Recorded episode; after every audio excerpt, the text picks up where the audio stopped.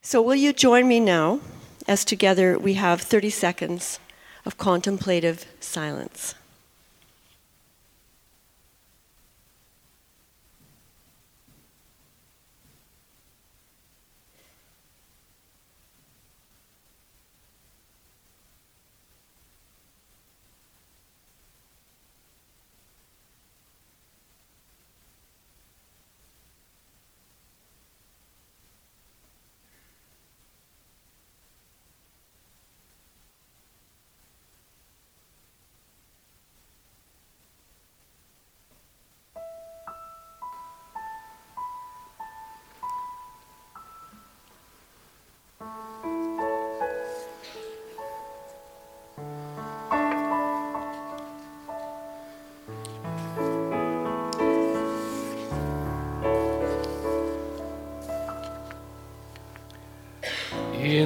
Very room, there's quite enough love for all the world.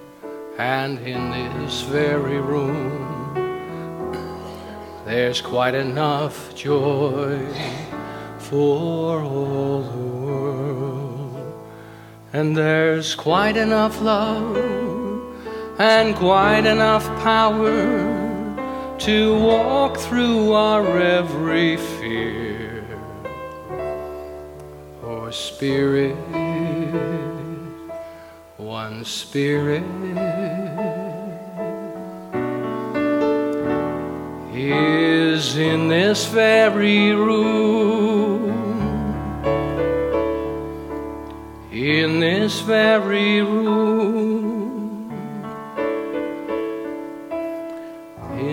Very room.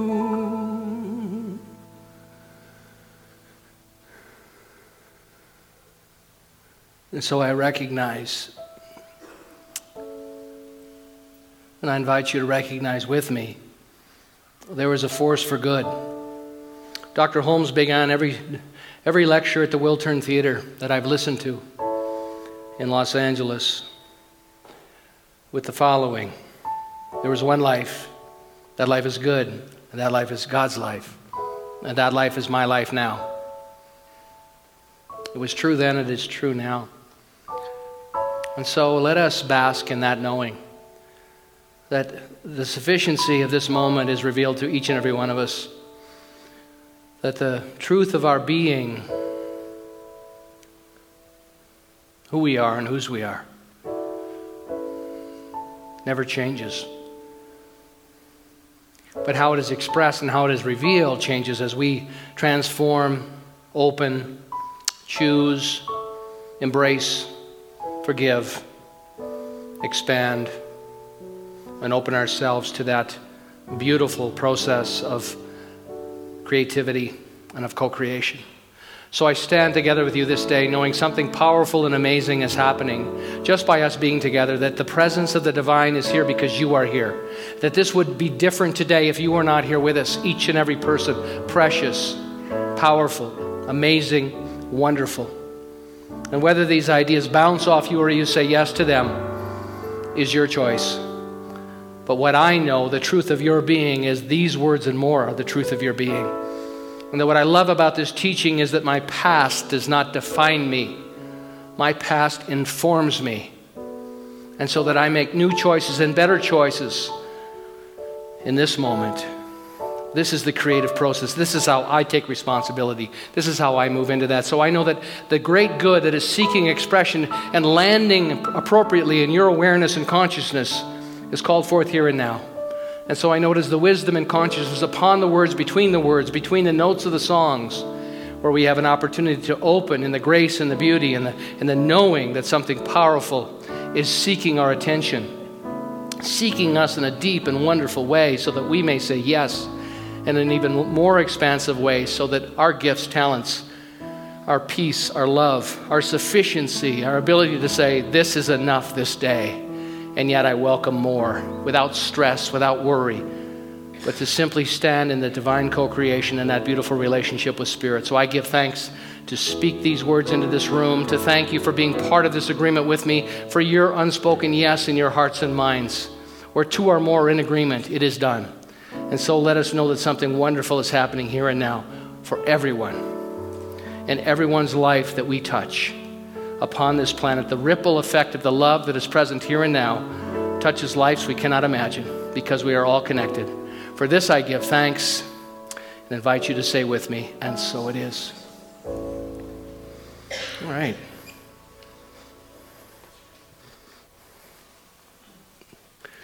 Did anybody leave this up here? Can I give that to you to just put down on the floor somewhere? Thanks. You know, it's very interesting. I have a mentor around on uh, the platform, and he always says, never have anything on the platform that won't hold the weight of the divine. So somebody's half-filled water bottle that they left behind is distracting me from holding the weight of the divine. So I just, uh, it's kind of like, you know, cleaning up when the guests come into the house. It's like, who left that out? Leave your, uh, your TV dinner tray out, you know, that kind of thing as people come in. Anyway, but now it'll be holy water. It's right there with us. We're blessing it as we move forward. Anyway, I think what a great spiritual practice. When things show up in our lives to distract us from what we're about, it's time to declutter. So we're talking about what do I love, which is, you know, uh, my favorite subject. This chapter, I, have read it about four times this week, and I've used this book before by Wayne Muller. Um, how then shall we live? Which has four simple questions about how we reveal the beauty and meaning of our lives. And What Do I Love is my, well, I love all the chapters in the book, but it's one of my favorites, and, and, and I'm going to do a portion of it today because there's so many pieces in it that I just am not going to be able to get to. But we'll get to what I think is, is, uh, is valuable. I wanted to begin with a beautiful poem by Mark Nepo. Because I think what, what, what we're called to, why we, many of us have stepped onto the spiritual path, and many of us have stepped onto this particular path because um, we, we just, there's, there's, there's indicators and signs along the way that seem to say to us, yes, you know, this seems to be, make more sense to me. This seems to have more uh, weight of the divine in it for me than perhaps other traditions. And there's a beautiful poem called At the Window by Mark Nepo that I think is a, a metaphor for this journey that we're on. He says, I was at the window when a fly near the latch was on its back, spinning, legs furiously going nowhere. I thought to swat it, but something in its struggle was too much my own. It kept spinning and began to tire, and without moving closer, I, ex- I exhaled steadily. My breath a sudden wind, and the, the fly found its legs, rubbed its face, and flew away. I continued to stare at the latch, hoping that someday the breath of something incomprehensible would right me and enable me to fly. And I thought, wow, isn't this what we were after? Don't we want to be? I, for me, it was it's such a beautiful metaphor of as I as I live more closely to the the God of my knowing, or the Spirit of my knowing, or this divine unseen presence. It's almost as if this unseen force of, of breath is enhancing my my participation in life. And so my levels of joy and my, my need to hang on to things and to, to micromanage things and all the kind of stress and strain that I put into things, it puts me into a greater uh, state of faith a greater awareness of my divine connection. And so I love that. I love that, that poem so beautifully articulated. So in, in Mark Nepo's book, and I've got all these little pink slips in here, uh, marking things that, that I think are, are significant. He begins this chapter, and we, we become what we love, which I think, I think is so true. Dr. Holmes would say, that which we dwell upon, we become. So, Anna, at some point in time, Anna Beaumont said, I think I want to sing. I think that's going to be part of my vehicle. And she dwelled upon that. And not only did she dwell upon it, but she acted upon that. And fortunately, because there are a lot of people that make that declaration that are tone deaf, and then that's quite another interesting conversation to have with them. But fortunately, Anna found the right fit for her, her gifts. What Mark um, Wayne Muller says, when we do what we love again and again, our life comes to hold the fragrance of things. Our life comes to hold the fragrance of things. When we hold something in our hands day after day, our hands conform to the shape of what we have held. We become what we have cared for. Our lives are shaped by what we love. Is it not? And, and so it's interesting because what do we love? What are, what are we shaping in our lives? All, all we are aware of is the result all we are is a result of what we have loved. What we love draws us forward and shapes our destiny. Our love teaches us what to look for, where to aim, where to walk. With our every action, word, relationship, and commitment, we slowly and inevitably become what we love. And the, the, the, caution with this is that, that, that it's not something that we jump to. It's something that we need to ask ourselves. And he expands on that. He says, What do you love? The, the question cannot be answered too quickly. First, you must sift through a variety of dis, dis, disparate impulses. At the beginning, you may encounter what you think you are supposed to love. You uncover what you should be able to do or would be able to do if only you were more perfect, more spiritual, more successful, and on and on. You may first name those things you love because of what they will do for you. Impress your friends and family, earn some place of belonging or whatever, but to listen and discern those things you truly love is a fruitful and nourishing practice. So it's a practice to ask and to work with. Because so much of what we think we might love are things that maybe aren't really our things to love and care for. Are they ours or are they our parents? Are they our, our, our employers? Are they the expectations that that go on and on in our lives that we've been sort of domesticated with, certain ideas. But that's part of this journey. You know, it's so, it, it's so much easier. It's so much easier when we go into a community and they just tell you what to think, isn't it? Here's the Ten Commandments and follow them. See you next week. Man, I love that. It just didn't work for me. I was too busy following the Ten Commandments, you know, and, and so for me it was like I can follow the letter of the law. It was the spirit of the law that I was interested in.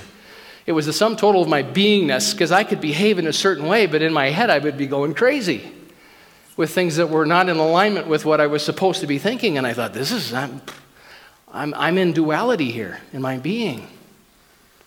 So he, he talks about a story here, a very simple, beautiful story. He's done a lot of work in New Mexico, Wayne Muller. And he talks about a village that he went into. And in the village, every year, they, they had a tradition. There were 1,600 families that lived in this village. And, and every year, and so their water for irrigation, their drinking water would come down this canal. They would clean the canal every year.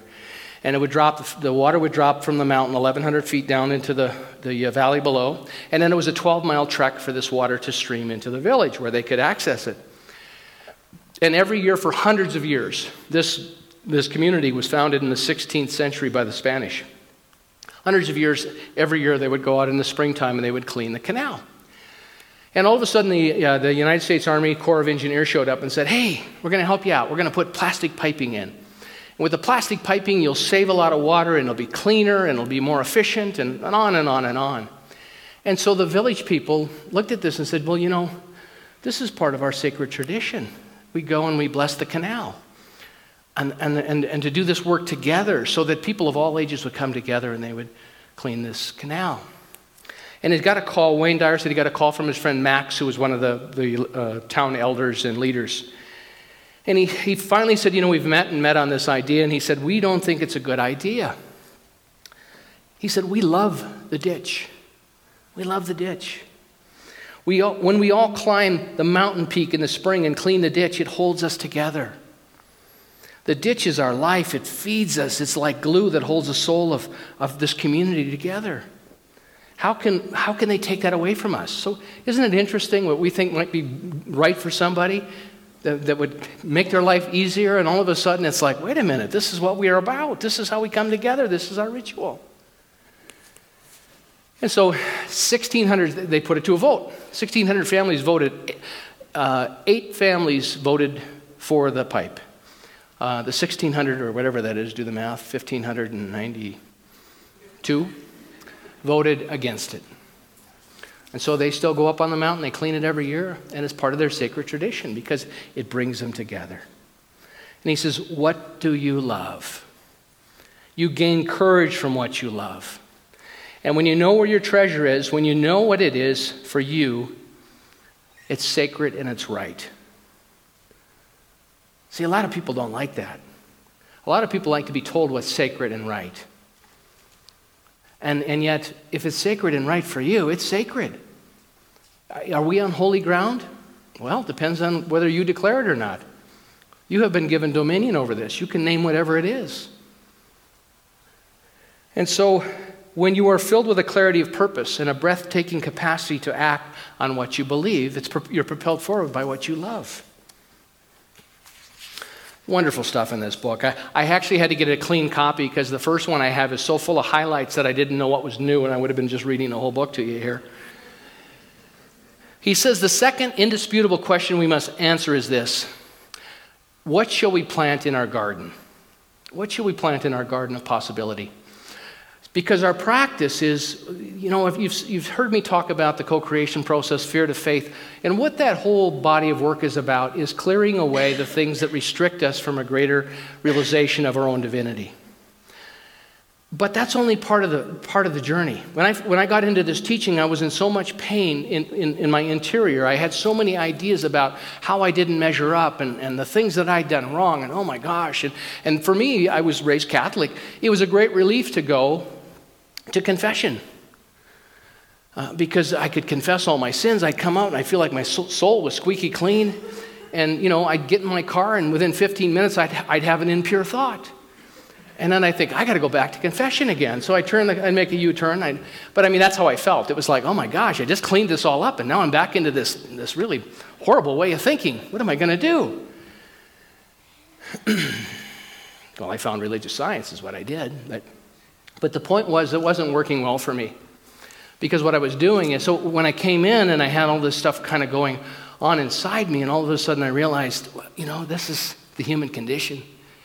And most people share in this, and most people, and, and part of the journey is moving through these things. And, but it's not just simply alleviating the pain. And that's what he's referring to here. We alleviate the pain, we clear away the dross of the beliefs, those, those error beliefs we have at some level, or some we don't need to look at, some we don't need to examine. We just put them down and say, I'm not going to participate in that anymore. But some need a little more attention.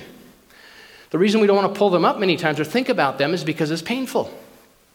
But, but and I'll talk about this in a bit, but, but that's only part of it because when we're, we're present with it, all of a sudden there's, a, there's something else that arises. But when we start to clear away our consciousness and make room for newness, then we get to decide what should we plant in our garden. So it's not just clearing, it's also about planting. It's also about saying, hey, I've, I've made space in my life now. I used to spend the, the releasing work I'm working on right now is poverty. I've been, I've been asked to lead the charge for debt reduction or the revealing our greater abundance with the organization as a member of the Leadership Council. Because there's a, there's a lot of agreement with struggle, there's a lot of agreement with poverty. And so what I realize is I have to heal my own agreement with poverty. Because when I go into poverty, which is not enough, whatever it may be, it's, it's lack, but I'm working with the word poverty this month, then I go into I have to do it all myself. I, I release my belief in poverty. I release my need to think I have to do it all myself, and I'm so grateful that God is the freedom that I am. Because I want to live in the freedom. But unless I pull it up and look at it, I can't clear that away, so I can't make room for the newness. And believe me, I wish it were, easier, but I have to do my practice around it because if I'm going to help us be of, of, value to the organization and to our community, then, then that has to go. I don't get to have the luxury of loving that anymore. Because really, at the, at the end of the day, the reason that poverty is so alive in my life is because I love it. I cherish it at some level. And I'm not embarrassed to tell you that, it's just the reality. But maybe there's some limiting idea you have that you, because if you dwell upon it, it's precious to you, even if it's painful. And so he says, We shall plant, what shall we plant in the garden? What harvest, when it comes, will bring us great joy? What seed, when they blossom, will provide us with delight? Is it not enough to keep, it's not enough to keep clearing, sifting, removing obstacles, securing boundaries. While it is essential that we prepare the soil, this will not in itself produce a harvest. So if you've been doing affirmative prayer for years and years and years and you're not getting any traction, you got, you got deep beliefs and agreements with struggle or lack or limitation. And this is not a bad thing. I'm not pointing a finger at you. I'm having a conversation with you because I know what that's about. When we, when we attend to what is loving and beautiful, we are brought forward into our most exquisite manifestation. What love will do is propel us into our most exquisite manifestation. See, that, that idea for me, I just get, I get, I get God bumps with that idea. Anybody else interested in that, or is it just me? There's five people over here and three over here. Good, fantastic. Well, I'll talk to you guys then. So, what he continues, I love this question. This is the difference between a life repaired. This is the difference between a life prepared.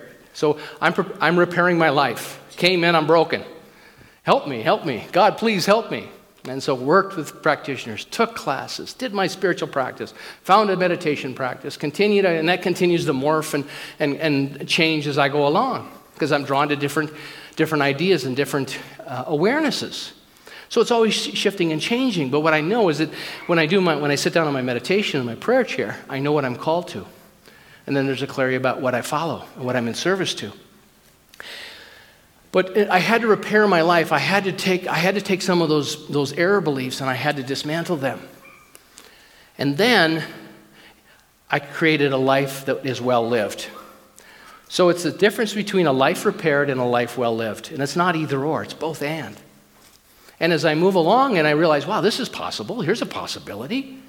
And then I realize, well, I've got a limitation around that. And it's not about me convincing anybody else, it's about me healing my own limitation about that. Because if I can't heal that, then I'm not speaking from, a, uh, from a, a, place of authenticity. I'm speaking, I'm announcing.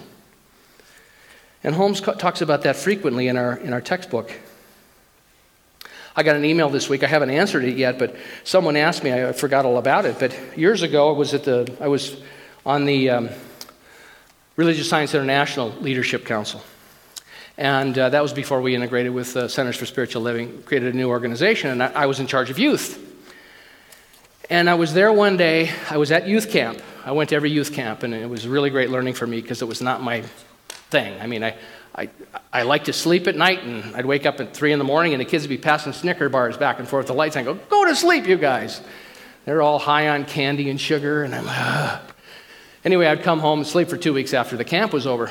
But while I was there one year, uh, a man came from Malawi, Africa, with two of his stepsons, Walter. And Walter, we were talking about we wanted to help them in Malawi. How do we do this? And so I was at the table, we were having lunch one day, and, and Walter said, Well, we really need education in, in uh, Malawi. And um, we said, Well, how could we help with that? And he said, Well, we could use a school. And so we thought about that and we, we came up with some ideas. And, and through the course of that week that we were together, we found out what it would cost to build a school. We found an organization that would help us that did that because we didn't have the, the, the, knowledge and the, the background in that, but we found an organization that was a good fit. And so here's all these 350, 13, 14, 15, all the way up to 18 year olds, 19 year olds, teens, uh, sitting around, and they said, What's it going to cost to build a school in Malawi? And we figured out it was about 15,000 at that time. And we said, Okay. And so we started passing the, the hat. We had passed the hat like at every session. We said, anybody want to donate? We're going to build a school in Malawi. And by the time we left that week, these 350 teens had raised enough money to build the first school in Malawi. We now have built 18 schools there as an organization. So I don't know if you know that. There's all kinds of outreach things that we do. And one of the things is because there are a group of people that care about this and they love that.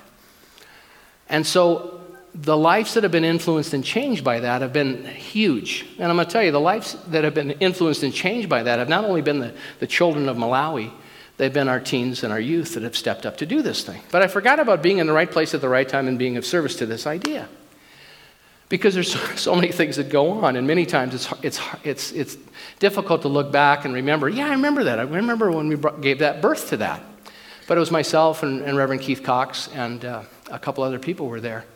But it was a beautiful, it's a beautiful idea about wanting to take uh, what we do and apply it in the world. So not only do we love this idea of being of service and caring for one another, but we wanted to, to give it legs and some activity. And to watch it grow and to see what has happened and, and, and, and touch so many lives over the years and continues. The, the teens go back every year and they help build another school and they raise money throughout the year. I was talking to Moira Fox the other day, and now it's about 25000 to build a school. You know, costs have gone up since 2009.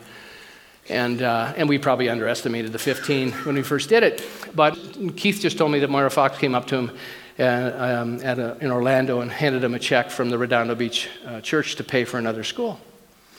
So it's wonderful to know that, that there's this impetus to take our movement, which I love, out into the world and impact it in practical ways. The thing that we have to keep in mind that I think is really important and can be a trap with what we love. So I brought along some eggs today, and these are all raw. I'm going to be tossing these out. Wouldn't that be fun? That is an idea. My friend Dale told me earlier today don't put all your eggs in one basket. I want to thank you, Dale, but they are still in one basket. But let's, let me use this as a metaphor for, for things I love in my life. And I'm not going to identify them, but let's say I got the number one thing that I love in my life right here. And I go, you know what? I, I want, oh, there's something else I really love. So I got two things now I really love. It's fantastic to have great things you love, isn't it not? And then all of a sudden I come up with an idea and go, oh, third thing. I really love third thing. Oh, and there's something else I really love right there. Okay. And then I got something else I really love, and one more. I don't know if I can hold anymore. And I think this is a wonderful metaphor for how it, we can pick up so many things in our lives. But the God's honest truth is we can only love. None of us can love beyond our capacity to what we can hold in our hearts. And it's not a bad thing. But I think sometimes when we see the trouble that's going on in the world and we see we want to make sure the world gets educated, we want to make sure people have clean water, we want to make sure that, that there's no wars. We want to make sure that those that are disenfranchised, that feel lonely and marginalized, and, and uh, you know, went to a memorial service yesterday for somebody that just life got too painful and checked out early. And it's just, it's sad. And so I don't want that to be my truth. I don't want that to be my reality and I want to do something to change it. But the reality is, there's only so many people that I can hold in my heart. If I put this, I swear to God, and I don't want to clean an egg up, so I'm not going to set this egg up here. Well, it does hold. Okay, good, but I'm, I'm not going to leave it there.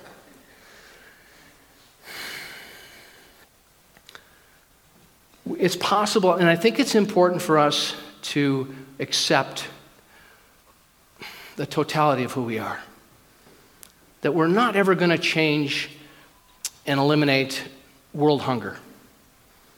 It doesn't mean we don't work in that direction. It doesn't mean that we'll never uh, that, we, that we'll eliminate war. It seems like there's a war breaking out, a new one every few months. We got a thing going on in the Ukraine right now. I don't want there to be any wars. But how can I help with that? How can I assist that? How can I be part of that discussion? You know, I don't like it when I don't like people being lonely. I don't like bullying. I, and that probably because when I was a kid, there was a lot of bullying went on and I didn't like it. And it was always a fine art because I got real big real fast physically, and I think it was part of survival. So that it was always a fine art not to become the bully facing a bully, if you know what I mean. You know, you, it's one thing to say stop, you're not going to do that, and it's another to say stop, and I'm going to punch you in the nose because then you become the bully. But, but the point is, is that I don't want to be part of, I don't want to be part of that problem. But we can only love so many people well in our lives. So my relationship with my, my partner, Laura, it's a, who I adore in so many ways, and it, you know, it's just beyond words at times for me. But she allows me to practice loving God as well, loving well. And my children do. They're dear to me, dear to me like no one else. But I, I can't be in that relationship with everyone. I'm not in that relationship with my, our teens here, although I have great love and affection for them, but it's a different relationship. It's a different form of love. See, I want, I th- see, we think we can carry as many eggs as possible, but we can't because our heart can only hold so much. So part of the spiritual journey is coming into the clarity about what can I hold, what is mine to do, and what isn't mine to do. Because if we want to be a center that's touching and transforming lives, then what is our focus going to be? Is it build as many schools as we can in Africa? Is it help bring clean water to the rest of the world? Or is it to teach this teaching so well here that our, our, our, lives continue to thrive, that you continue to identify your gifts and you share them and you have an amazing impact in the world? See, I don't think it's either or. But I know that as a community, we can collectively carry more eggs. But I can only carry so many.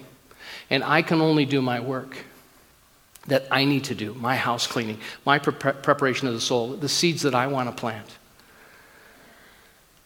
Because what I want to do is I want to love well, I want to love kindly, I want to love thoroughly.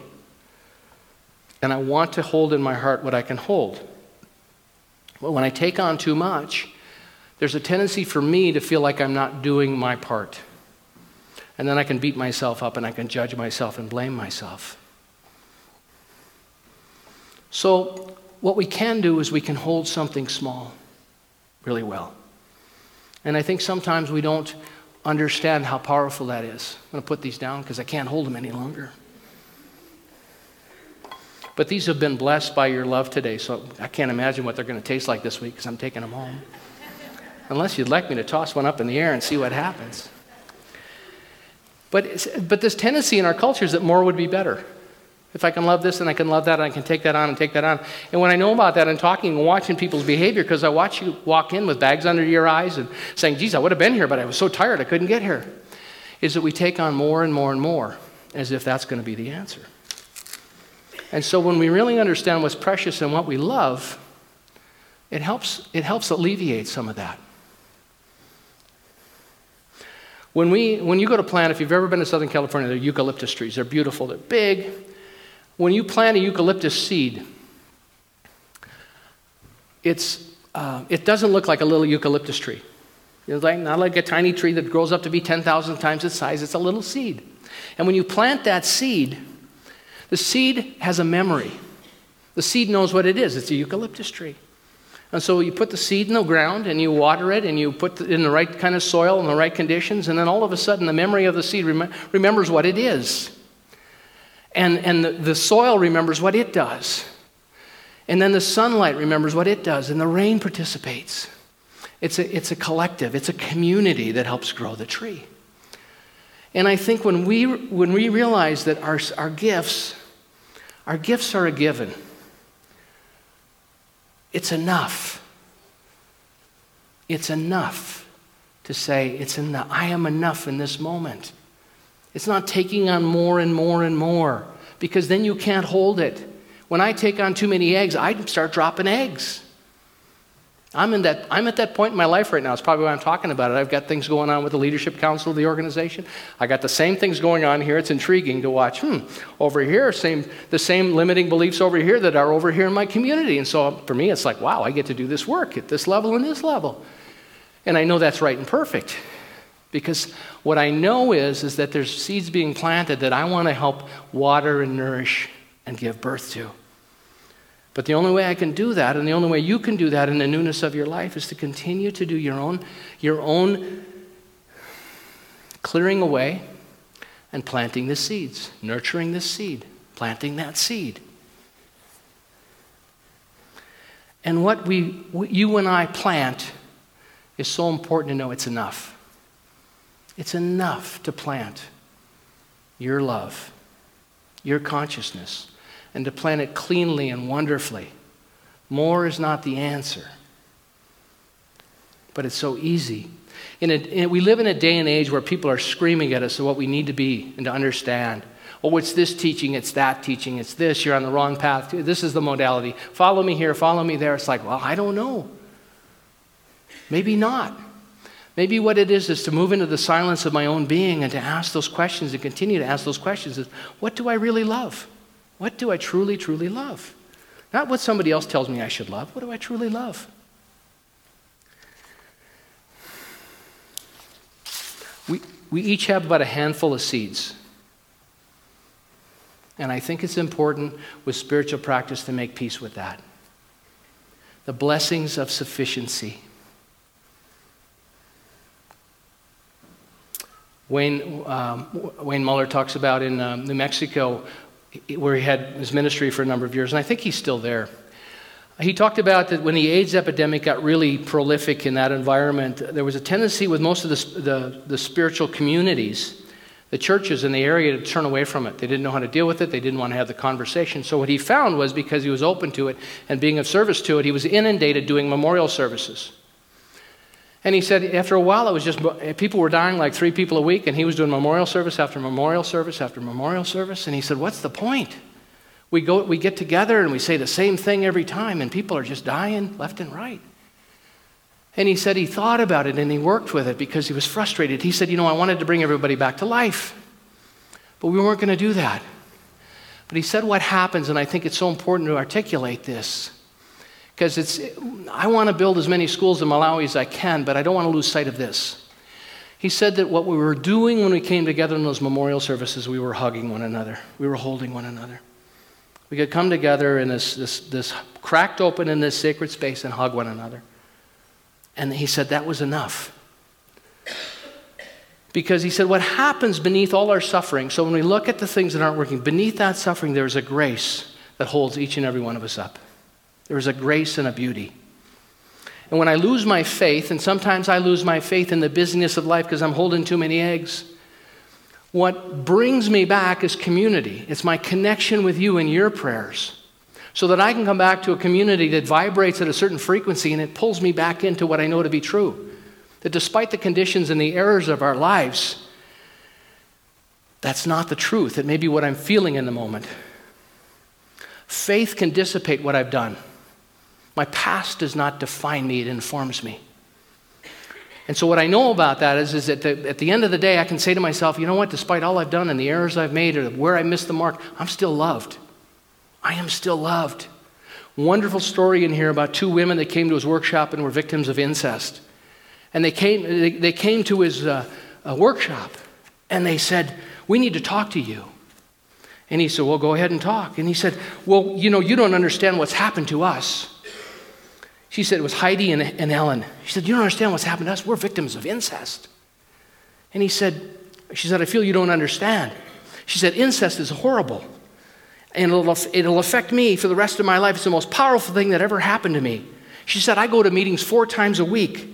I go to the therapist. I go to workshops. I feel like I have to do this forever. I am an incest survivor. And I will be an incest survivor for my whole life. Why would I ever want to give up calling myself an incest survivor? And she said, Come into the workshop. Now I found out who I really am. He said, We discussed for a long time how many costs and benefits of taking our spiritual identity to the shape of our wound. You see, it's important to call it what it is and to, to, to, to process it, but not make it a, don't, don't get a zip code there or postal code there. She said, For Helen and Heidi, the process of healing from incest has been the most loving, safe, and spiritually powerful experience of their lives. And so, in a way, they have, they have come to love even their own incest. Because all of the energy goes there. But how many of us can do that? Have an experience, and all of a sudden that becomes our identity. That's not the truth of our being. It's not the truth of who we are. I want to I share a, um, a beautiful poem before I do, I just want to share a couple ideas before I conclude. But beneath all of our suffering lies that grace. And, and part of what I think is very tricky for us in metaphysics to do because we're asked to take on responsibility and do our own work. Take, take command of our life, pull ourselves up by our bootstraps, and, and, and move forward, not identify ourselves with our wounds so much. But it's not as straightforward as that. And sometimes it's easy to forget that we're not in this alone. That there's a loving presence, a power for good available to all of us. And yet, so often we take on our spiritual practices one more egg that we can't hold when we don't have to. It's about putting things down so we can be more available to what God would like to express through us, or Spirit wants to express through us. And that's why I'm talking about my own cleaning my own house cleaning so I can get out of the way because what I'm doing, if I stay immersed in poverty, what wants to appear can't show up because there's no room for it because I'm in the way. I don't want to be in the way. It's like I gotta, I gotta put down my love of poverty. It's scary, man. It's because it's easy for me to say, well, here's something else to be fixed. And then I go fix it, and people come in on Sunday go, wow, that Reverend Patrick's amazing. Do you know what he did? You know, the whole electrical system went down. He, re- he rewired the whole place in four hours. I mean, really, I, mean, I know it sounds ridiculous, but that's the energy behind it. It's like, I can't do this on my own. It, what's my work to do and what's not my work to do? What is God's work to do in my life? And when we do the house cleaning, then we know, yes, our, we're called. We are called to build schools all over the world. We don't even need to meet on a Sunday anymore. We're just building schools. If that's what we're called to do, let's do that. But I won't know if I keep standing in poverty. And I'm not saying that's the direction. But no direction can be made clear. No newness can come in if I'm, I'm, I'm grounded in this and then I become entrenched and fall in love with the idea it's all about schools or it's all about clean water or it's all about world peace. And I love this poem because I think it articulates so beautifully. So I'll leave you with this. This is accepting this from Mark Nepo. He said, Yes, it's true, I confess. I have thought great thoughts, and I've sung great songs. All of it rehearsal for the majesty of being held. See, we're here to hold one another and to be held. That's what this small group stuff's all about at the end of the day. The dream is awakened when thinking, I love you. The dream is awakened when thinking, I love you, and life begins. When saying, I love you, and joy moves like blood when embracing others with love. My efforts now turn from trying to outrun suffering to accepting love wherever I can find it.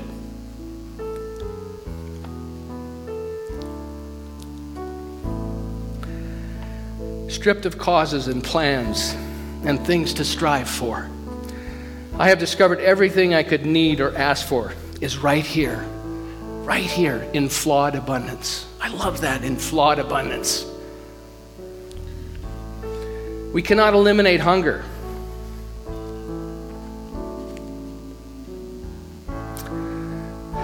But we can feed each other. We cannot eliminate loneliness. But we can hold each other. We cannot eliminate pain. But we can live a life of compassion. Ultimately, we are, we are small living things, awakened in the stream not gods who carve out rivers. Like human fish, we are asked to experience meaning in the life that moves through the gill of our heart. There is nothing to do and nowhere to go. Accepting this, we can do everything and go anywhere.